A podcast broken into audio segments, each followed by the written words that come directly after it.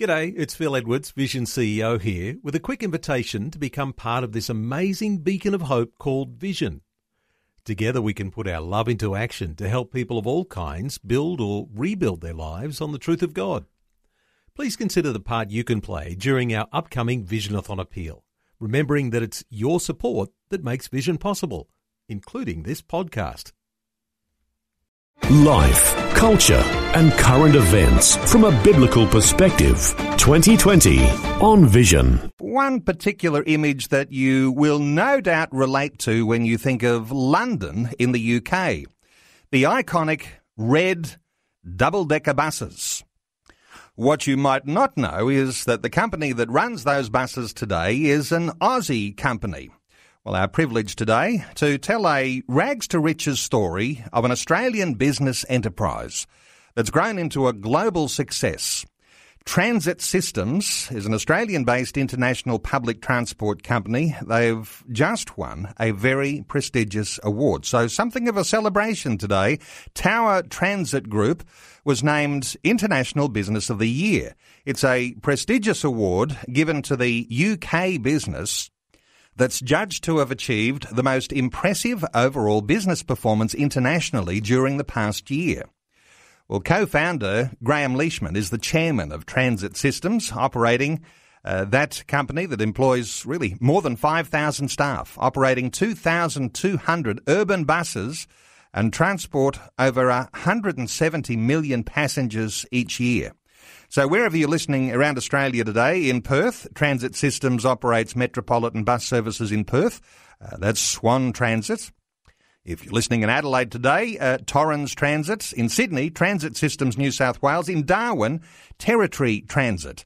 Uh, there's lots of other arms to Graham's business enterprise today, and we'll talk through some of those things. But a special welcome to you, Graham Leishman.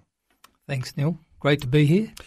Graham, I was just reflecting before uh, coming on air with you. Uh, back in the 1980s, I remember having a meeting uh, and I got his autograph. But Reg Varney was the star of Absolutely. On the Buses. Yes. And uh, that iconic images of those big red double decker buses in London, well, it was uh, a memory for me. I've got his autograph in my autograph album. But I was reflecting on people of your vintage and mine. We grew up watching this British sitcom right. on the buses. Did Yes. you ever think that you would one day own the company? Absolutely not. Unbelievable. Yeah, well, uh, it's one of those uh, iconic symbols of the UK. When you're in the UK, do you get people concerned that somehow or other uh, one of their iconic symbols is in Aussie hands? Uh, yes, the colonial boys are here. Uh, worries them a little bit. But I should correct you one thing there, Neil. There are 8,000 buses in London. We operate 600. So there are a lot of other operators in in London, British operators and French operators, etc., quite apart from the Aussies, although we're viewed askance by many of them. Um, and it's great to be there, and we are growing. So that's great. And as an Aussie business, uh, most uh, high congratulations because of the awards that you've been winning of recent times. I mentioned uh, one of those awards, uh, and that one is, I imagine, the most prestigious. Uh, that one, uh, the International Business of the Year in the UK. Yes. Uh, you were up on stage uh, receiving some accolades for that. Uh, what does all that mean to you? Well, it's it's a feather in our cap, so to speak. Um, it's something that was totally unexpected. We're up against some huge international companies. I mean, yeah, it sounds like a lot of people have 5,000 staff work for you, but some of these people had 50,000 people working for them. So for us to win it, we went along. I wasn't actually there. My son and my one of my business partners, Neil Smith, and Adam, my son, were there, and uh, they were sort of shocked at the at the evening um, with the Duke of Gloucester and all the rest of it, the people that were there, and they went along not expecting to win anything as the smallest operator and the smallest business out of all the ones that had tried out to uh, win the award, and we won it, which was well exciting, wonderful, but a real shock.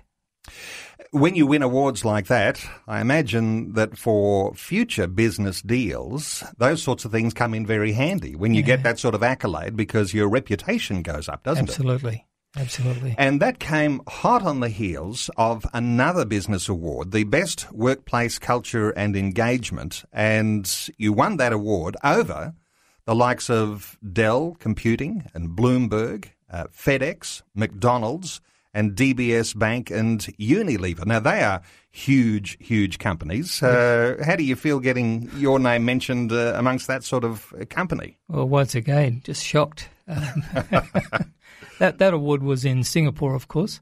Uh, and what we did there was we changed the professional attitude. We, we, when we won a big contract in Singapore with for 380 odd buses um, recently, a couple of years ago, it was very, very difficult to get people to come and work um, to be a Reg Varney, so to speak, Neil. Yep. Um, but we found that what was happening was that the existing operators in Singapore were treating the drivers a little bit, well, let's say, dif- difficultly. And um, we, we brought in a whole regime of in improving uh, maternity leave for lady drivers, um, giving bus drivers um, professional training, etc and it became a real thing that people we, we had 10,000 applications for 1,000 positions. So it was all that cultural change that we brought in that won us the contract and got us the employees. So. Uh, we might talk some more about culture when you're in business, and especially when you're a Christian businessman and you're running a business uh, because there are different motivations that Christian business people often bring uh, to their business enterprises. And we might uh, explore that a little later on. There might even be listeners who might like to uh, contribute to the conversation when it comes to the way you run a business as a Christian. And we'll talk about to your Christian faith too a little uh, as we get into our conversation. Let's go back to some early days uh, when you got into buses originally. Uh, tell us uh, the earliest time when you think uh, w- that you actually dis- discovered that uh, you had an interest in actually getting into transport and buses became something of uh, a focus for you. Mm. Well, actually, we, we started in buses in 1971 when my father, who was a real estate agent in the Central Coast, New South Wales at Gosford, some people walked in one day and said, "Do you sell businesses?" And uh, he said, "Yes, I do." And and if so, well, we'd like to sell our business. And it turned out it was the black and white bus service operating in Ettalong and Woy Woy and Umina and Gosford, etc. So Dad looked at the business to put to put it on the market, and he came to me, and I was only very young, at 21 uh, in that stage, and he said, "This is a pretty good business. We should have a look at this." Well, the rest is history. Uh, we looked at it, ended up buying it um, with their their knowledge that we were the real estate agent trying to sell it, but they were very happy. And then that grew from 30, 40 buses to we ended up uh, we were approached by a number of the other operators on the Central Coast at the time to buy them out. So we ended up with I think three different operations on the Central Coast. And things were on the up and up, and I imagine that there was some other acquisitions in there as things were starting to go along very well, simmering along nicely when it comes to business growth. Yes, there was. And opportunities came out of that business because we had cash flow. Uh, my uh, younger brother was still heavily involved in real estate, so he'd find a good deal, so to speak, and I'd, we'd be able to use the cash out of the business to, to do some small developments, very small. But yes, those opportunities came along and were regular. So. And when the dollars are flowing in, uh, things are growing, uh, everyone seems happy. Uh, things are going well, your reputation is growing, and uh, you know when business is going well, things go well for you personally as well. Uh, but then a crunch comes. Uh, let's reflect for a few moments on what happened back in the 1980s uh, when what is known as the Grafton bus disaster uh, made the headlines, uh, perhaps all over the world, mm-hmm. because mm. there were 21 people killed in that disaster. And I know it's sometimes painful for you to revisit that, but what are your reminiscences of getting a phone call in the very early hours of the morning saying that one of your buses had just been involved in a significant incident and mm uh, colliding with a truck. Well, to answer your question, Neil, it was horrific. Um, I did receive that call very early in the morning. I thought, no, this can't be right. It's got to be a bad dream. But it turned out to be accurate. And uh, I got down on out of bed after I'd answered the, the call and just got down on my knees and started to pray that this wasn't correct, that these people hadn't been. We didn't know at that stage the full ramifications of what had happened. We just knew I just knew that there'd been a serious accident, a truck had run into a bus, etc. And uh, in the middle of the night, and it just took a long time to get some facts. We weren't allowed by the police to, to get down there and find out exactly what was going on. We wanted to visit the people that were in hospital and told not to because of the the police were worried that there could be violent reactions from some of these families until they knew exactly what had happened. And it took quite some months for the coroner's report to come out to say that we were 100% cleared of any um, any any responsibility for the accident. Apparently, the truck driver who had driven from Melbourne to Brisbane without a stop and then loaded up, unloaded and unloaded again to go to Sydney uh, had been driving for over 30 hours and was loaded up with pep pills. Um, went to sleep at the wheel, they believe, and crashed into our bus coming in the other direction. The driver of the truck was killed, and, and then 20 people on our bus, and it was just horrific. And I still feel for those families involved. And I still often pray for them, um, even though that you know time cures all things. They say it's very hard to cure that. So it was uh, just a horrific time for us, and and, and for me and, and my family and, and my business partners, just terrible. At the time, it was the worst bus accident, uh, the biggest loss of life uh, that had happened in Australia's history. And that was overtaken just a couple of months later when there was another horrific bus crash uh, known as the Kempsey bus crash. Yes. The bus that yours was involved in uh, was the Grafton bus crash. Uh, the Kempsey bus crash uh, just a couple of months later was even worse again. Yes, two buses head on in fog foggy conditions. At, as you say, at Kempsey on on a concrete road that had I always think was a mistake, but they put white lines on the concrete, light grey concrete, very hard to see in, in foggy conditions, misty conditions, and for whatever reason, these one one bus got onto the wrong side of the road and collected the other one coming the other direction. So that was just terrible. Now, Graham, so significant was the Grafton bus crash, and then to be followed by another significant bus crash, the Kempsey bus crash. People stopped buying tickets on the buses. Absolutely. Uh, people were uh, ignoring the opportunity to go on a bus because they were so impacted by the trauma of what had happened. I mean, the whole nation was in shock uh, when those bus crashes happened and the bottom fell out of your business. Yes. Describe how that was working. Well, uh, we were in a situation where we had uh, a number of uh, local bus companies as well as the express coach company where the, the accident occurred, and we'd given cross guarantees from one company to the other, to the bank, etc. Um, it was very, very difficult times because, as you said, the income dried up on the express side but was still quite good on the on the local bus side. Uh, we operated Bayside bus lines here in Brisbane, and over a period of time, the uh, bank took action, uh, which was uh, very difficult, and and we ended up without any business at all. Um, we think, you know, I could go through into all the details, but long and short of it was that they they bank put in an investigative accountant to have a look at the business to see what they believe would happen to the business um, I didn't realise at the time that the investigative accountant also was had their own receivership arm, so there were conflict. And even though we'd been able to meet all our commitments to the bank well after the accident for another two years, eighteen months, um, they took the position that we were uh, liable to fall over, so they moved in early, so to speak, even though we had not defaulted on anything. Um, and the, they used the we had a thing called an equitable mortgage or fixed and floating charge across, which basically meant that they could use any sort of reason. And the reason they used to, to move in, even though we weren't in default financially, was that we were not, were not fit and proper people to manage a business, and that um, they felt that you know we hadn't put enough money aside to keep the business going in bad times. Well, you might remember those times, Neil. We were paying seventeen percent interest it was the recession we had to have. Uh, and when they, the bank came in and flagged that they said that they were going to help us, what they did then, they, they went from 17%, we're going to help you, and we'll put your interest rate up to 23%.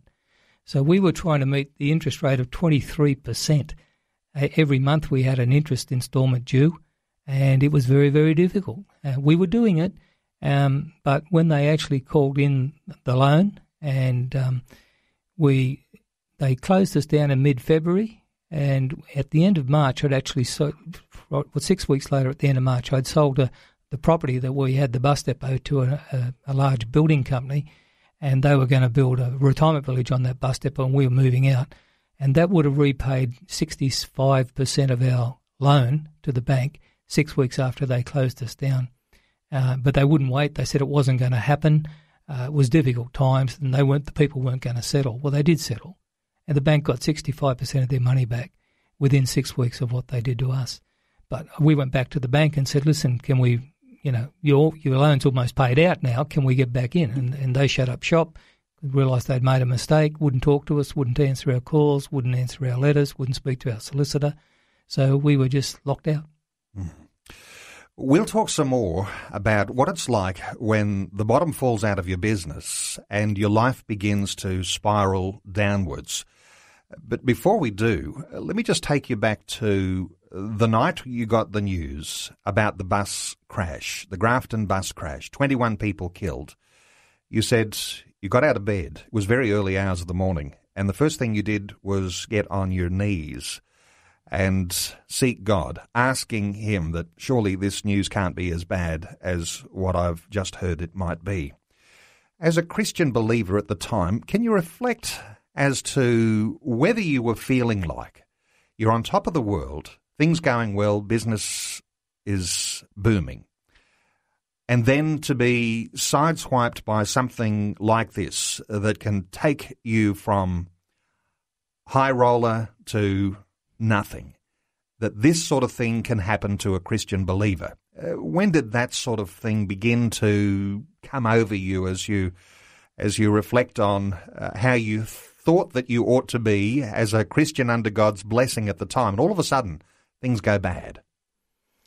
Well, the first thing is you think, why me, Lord? Why this? How can this be? Um, you know, you've done all things. You love the Lord. You want to bring glory to Him.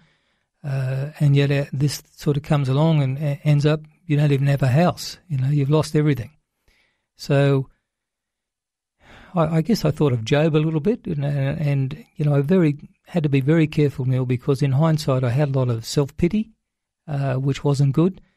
But, you know, we still got to trust even through the bad times. And we're not promised a life of ease and everything going well all the time. There will be the trials and the tribulations. And you can see so many Christians around the world suffering horrifically at the moment. You know, Coptic Christians in Egypt with 49 are blown apart on Easter Sunday, you know.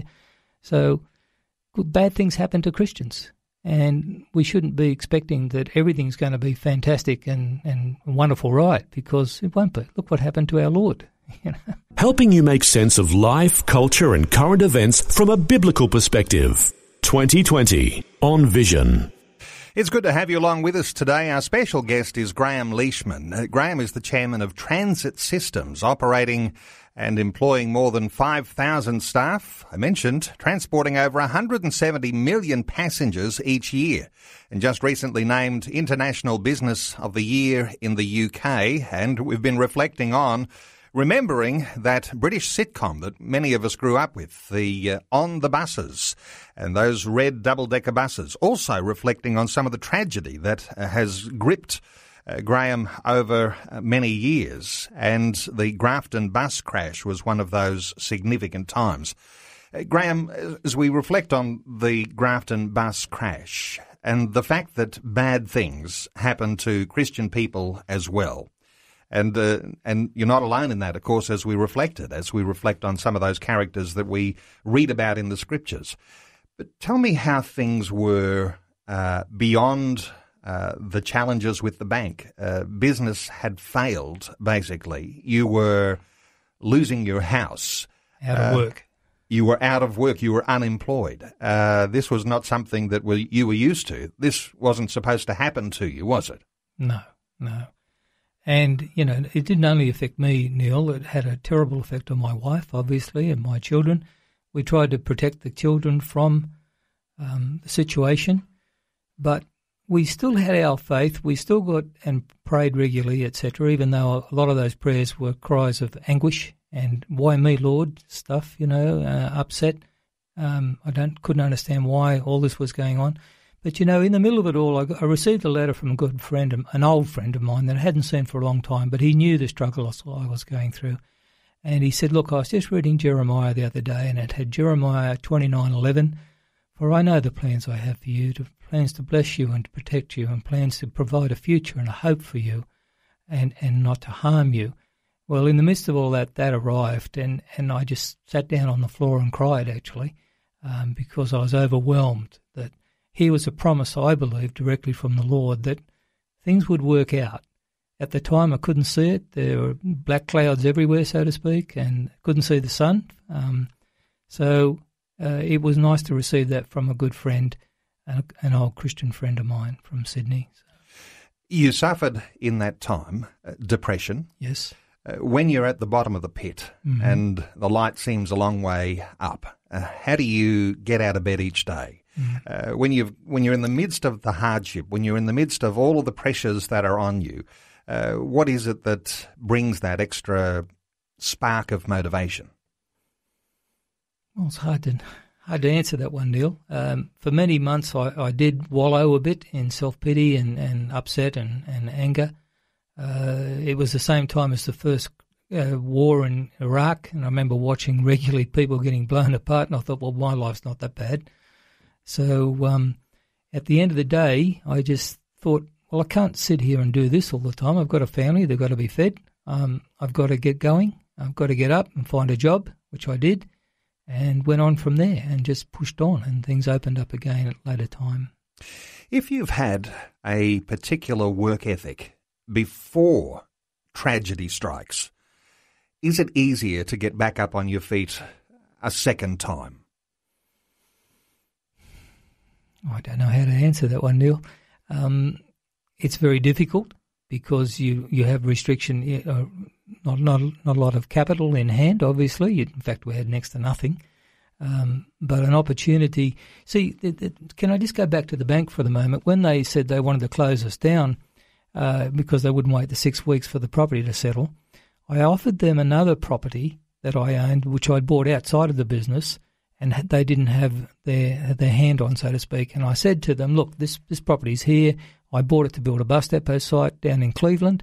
Um, I'm willing to put that back into into the the loan if you'll just give us another six weeks till this property settles. And they said no, they wouldn't do it. Well, that was the best thing they did because that property, lo and behold, turned out to be our saviour in a sense. And there's a verse in Isaiah that says, Before you called out to me, I answered you. And that property was, we were able to do a subdivision on that property, which I'd originally bought it to, to build a bus depot on. Um, but when we weren't in buses anymore, there was no need of the bus depot. so I was able to subdivide that and get some capital out of it. Not a, not a huge um, subdivision, but enough to give us enough to get started again. And that's when other opportunities opened up. So I can hear what you're saying here, which is very important for anyone who's going through a tough time. Uh, when you're in the middle of the tragedy, when you're sinking to the depths of depression, your faith in God enables you to see something of a bigger picture. That those things that are already past may have already been set there by God. So when you're getting back on your feet, some of those things may be strategic in the way that God is going to bring you through and bring blessing to you individually and as a family once again. Yes, absolutely. And and he works in mysterious ways. You know, look at Job, etc., and the story of Job. Um, and his fortunes were restored to him when he prayed for his friends. And I always take that as when you learn to forgive, um, you can be blessed. And, you know, there was a lot of anger in my part with the report that was done by the investigative accountants firm because they had a conflict of interest. They wanted to get the receivership of the business. Um, and I don't believe that what they did was correct. And I really had a period where I hated a certain man intensely um, because, you know, I think he did the wrong thing. But uh, at the end of the day, I had to learn to forgive him. And I actually bumped into him one day in the shopping centre, and uh, his name was Graham. And we said, uh, we bumped in, and my wife was with me. She didn't want to talk to him. She wanted to go the other way. I said, look, I've got to talk to this man. So I went over and we had a discussion, and and uh, I forgave him. And I think, in, in a sense, I felt that I'd, a burden was lifted off me where I didn't hate this man anymore. I'd let go of the hate, and I said, "Well, what's been, what's happened's happened. Forget about that. Move on with your life. Put it behind you, etc." Let's go back, Graham, because in the first part of our conversation before the news, uh, you got to uh, this. Uh, you know, the things were going so badly for you.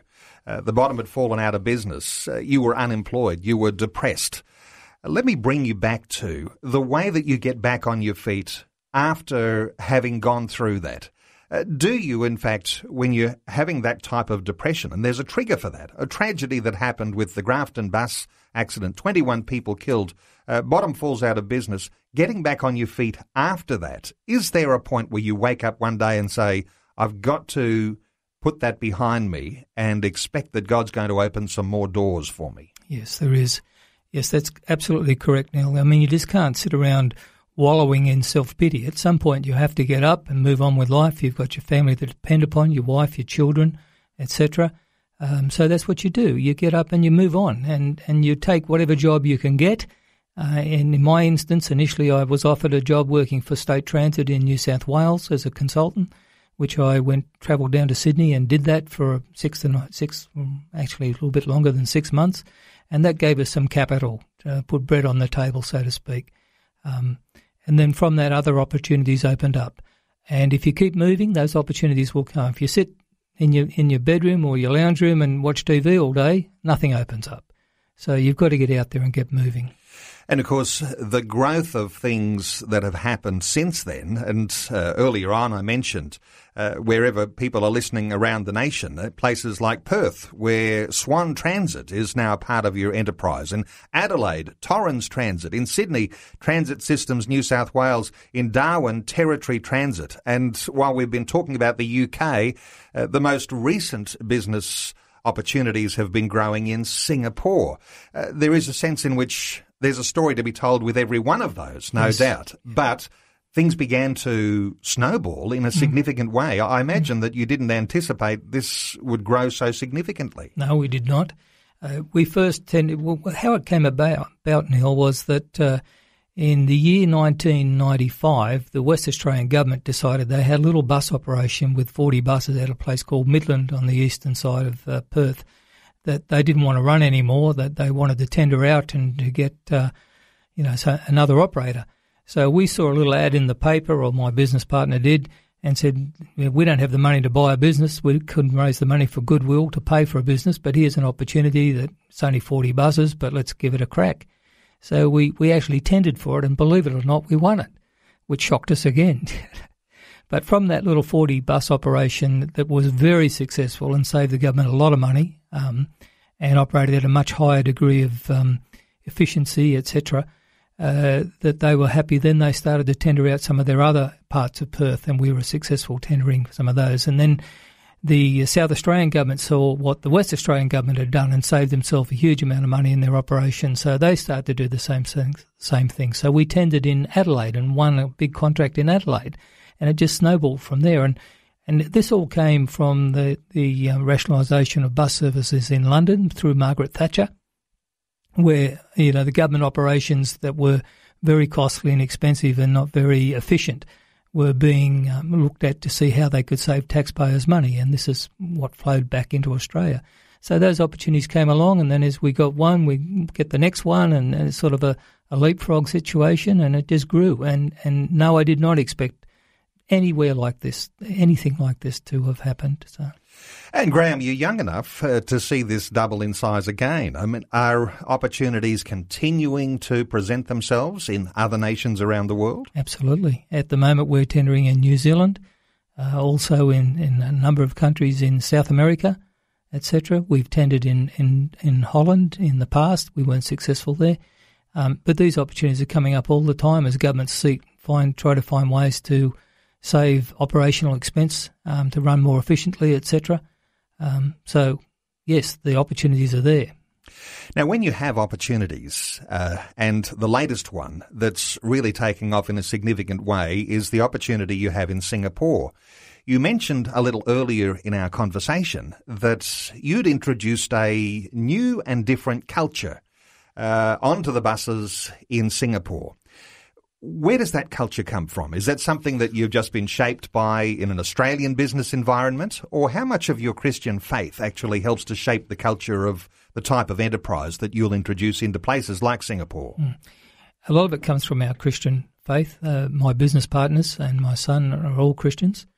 Um, we believe that you should treat everyone with dignity and respect. Uh, in Australia, we run every year a, a, birthday party where only a couple of weekends ago we had six, seven hundred people at the convention centre in, in Adelaide, uh, which was bus drivers and their wives for a night of celebration, etc. We do that in every every area um, to thank the guys and their wives um, for what they've done for us over the previous year. We have entertainment at that convention centre, and, and it, it's costly, but it's worth it. And every Christmas, we run a Christmas party for the children of our workers, and every child gets a Christmas present. Um, and that's just wonderful. We have rides, we have baby animals, and, and, you know, you see six, seven hundred kids running around enjoying themselves.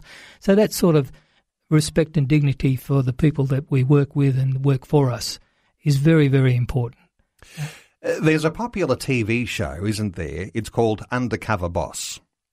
I imagine you don't have to go undercover to check out what's happening. Uh, when you visit Perth, do you, you know, throw on a t-shirt and a pair of shorts and you're in your thongs and do you ever go and catch the bus? Uh, or when you're in Adelaide or you're visiting Darwin and you're there for some high level business meetings and usually you've got your collar and tie and your suit coat on, uh, do you throw off uh, all the all the formal stuff and uh, jump on the bus just to see how things are going? Absolutely.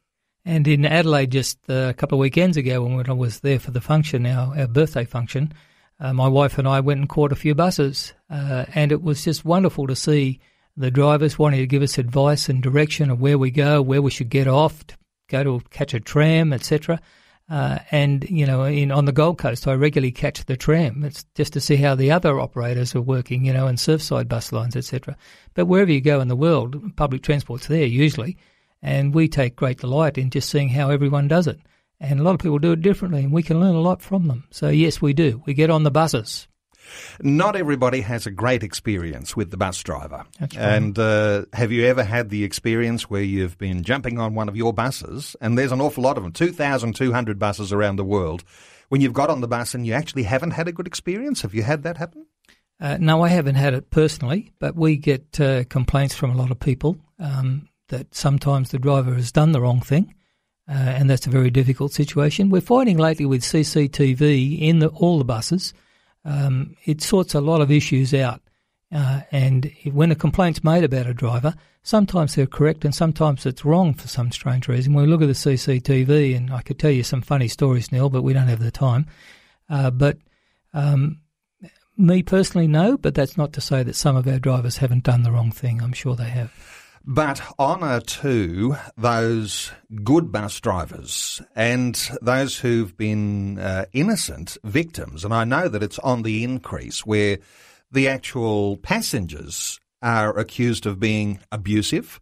Uh, even violent uh, toward bus drivers. And there was a dreadful uh, circumstance in Brisbane that you'd be familiar with of recent times where yes. one driver was killed mm. uh, when an incendiary device was thrown into the bus. And mm. uh, I mean, mm. and uh, that that bus driver is is a hero. I mean, he's out risking his life uh, to to be an employee of a bus company. Well, I can't understand society at the moment, Neil. I mean, not only are bus drivers being attacked, but so are ambulance people, so are fireys. Um, where does it stop? People want to help, well, just doing their everyday duty and, and want to help you, and they're being abused and attacked. There was a story on TV the other day about a young girl as an ambulance, well, not young girl, but a girl, a, a young lady, who um, had been beaten up while she's trying to help someone who's sick. Like it's got to be something going wrong out there. That's right. Visions 2020 with Neil Johnson, a biblical perspective on life, culture, and current events. pardon me, a really great opportunity today to reflect on one of Australia's most successful businessmen. Graham Leishman is our guest. He's the chairman of Transit Systems. We've been talking about buses through this hour. Uh, but Graham, as we talk about buses and uh, and your business enterprises go beyond that uh, to uh, retirement villages and uh, uh, ferry services, all sorts of different areas, lots of areas, too many to mention.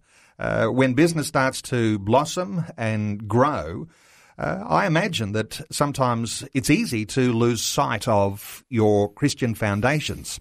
But you grew up in a Christian home and your Christian faith has been a part of your journey all the way through from the highs, then to the tragic lows and then into the growth again into what is much more significant than you could have even imagined.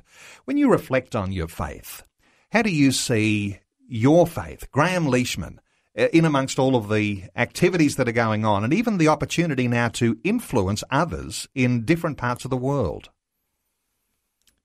Well, I, am honoured and humbled by it, really, the opportunities I've been given. I, I, as you said, Neil, I grew up in a Christian family. I have the most wonderful father who's still alive at 94, a lovely Christian man, incredible work ethic, uh, and a role model for me uh, and my brothers and sisters. And um, my mum died early, unfortunately, but dad's gone on, and, and uh, I've learned so much from him and I sit with him regularly. He's in Gosford, New South Wales, and we just talk about the past. For me and my Christian faith, without that influence I had from my father, and I, I just like to say to all families listening out there that the dad is so important to children. Um, it was just wonderful to to see the truth and the honesty uh, that that his faith, you know, what he said was what he was, and you couldn't separate the two. He was a very strong Christian, loving, caring person, would go out of his way to help people, etc.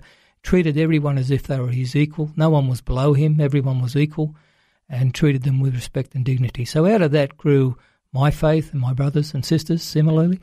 Um, and it's been an honour and a privilege to have been born into that family. Going on in my own life, uh, I have my ups and downs like everybody does. You have your dry spots and your good spots. Um, but overall, I've just been blessed, uh, and He can do exceedingly abundantly more than we ever thought possible or dreamt of. So, for Him that works in us, and, and these Bible verses are just wonderful to to re-strengthen, to encourage, to to build up your Christian faith. Um, I try to read the Bible every day, even if it's only short bits. But I think that's so very important to keep in touch with the source of life. When you're talking family, faith, and business, and you're taking risks in business. Every time you have some new acquisition, that's a risky thing. Every time there's a tragedy, as we've been talking, that's a risk. How important is it uh, to know you've got that foundation of faith? But also, uh, and exciting to hear that your dad is still alive uh, in his 90s, to have your family, your wife, your children, your parents, cheering from the sidelines when you actually take those risks how does that enable you to actually take perhaps a bigger risk than you would be able to if you were isolated and on your own? Well, it does. Uh, it does encourage us to do that. I am a risk taker. Uh, that's good and bad, Neil. Some of the you don't get them all right, I can assure you. so you've got to be very careful. But look, um, in all your ways, acknowledge Him, and He will direct your paths. Yes, um, the support of your of your family is wonderful in those risks that you take, but you've got to know that you're supported by the Lord too, and that's so important. And I have made some horrendous mistakes um, in the business decisions I've made at different times that turned out to be very bad. And they're usually when I'm out of touch, a little bit in the dry spot, and think I can do all this myself. I don't need you. I'm I'm, I'm quite capable. I've done all the the due diligence, etc. But you make a monumental stuff up, you know. So it's it's a very difficult thing, but it is wonderful to have the support of the family, and they all know that I'm risk takers. Although at one stage there were m- my wife, um, when we lost everything, that she wasn't too sure about all this risk. She would have been not happy with a few less risk. I'm sure. Uh, Graham, uh, just uh, an honour to have you share your heart with us today. And for listeners who are in southeast Queensland, uh, there is an opportunity to meet Graham and hear Graham speak.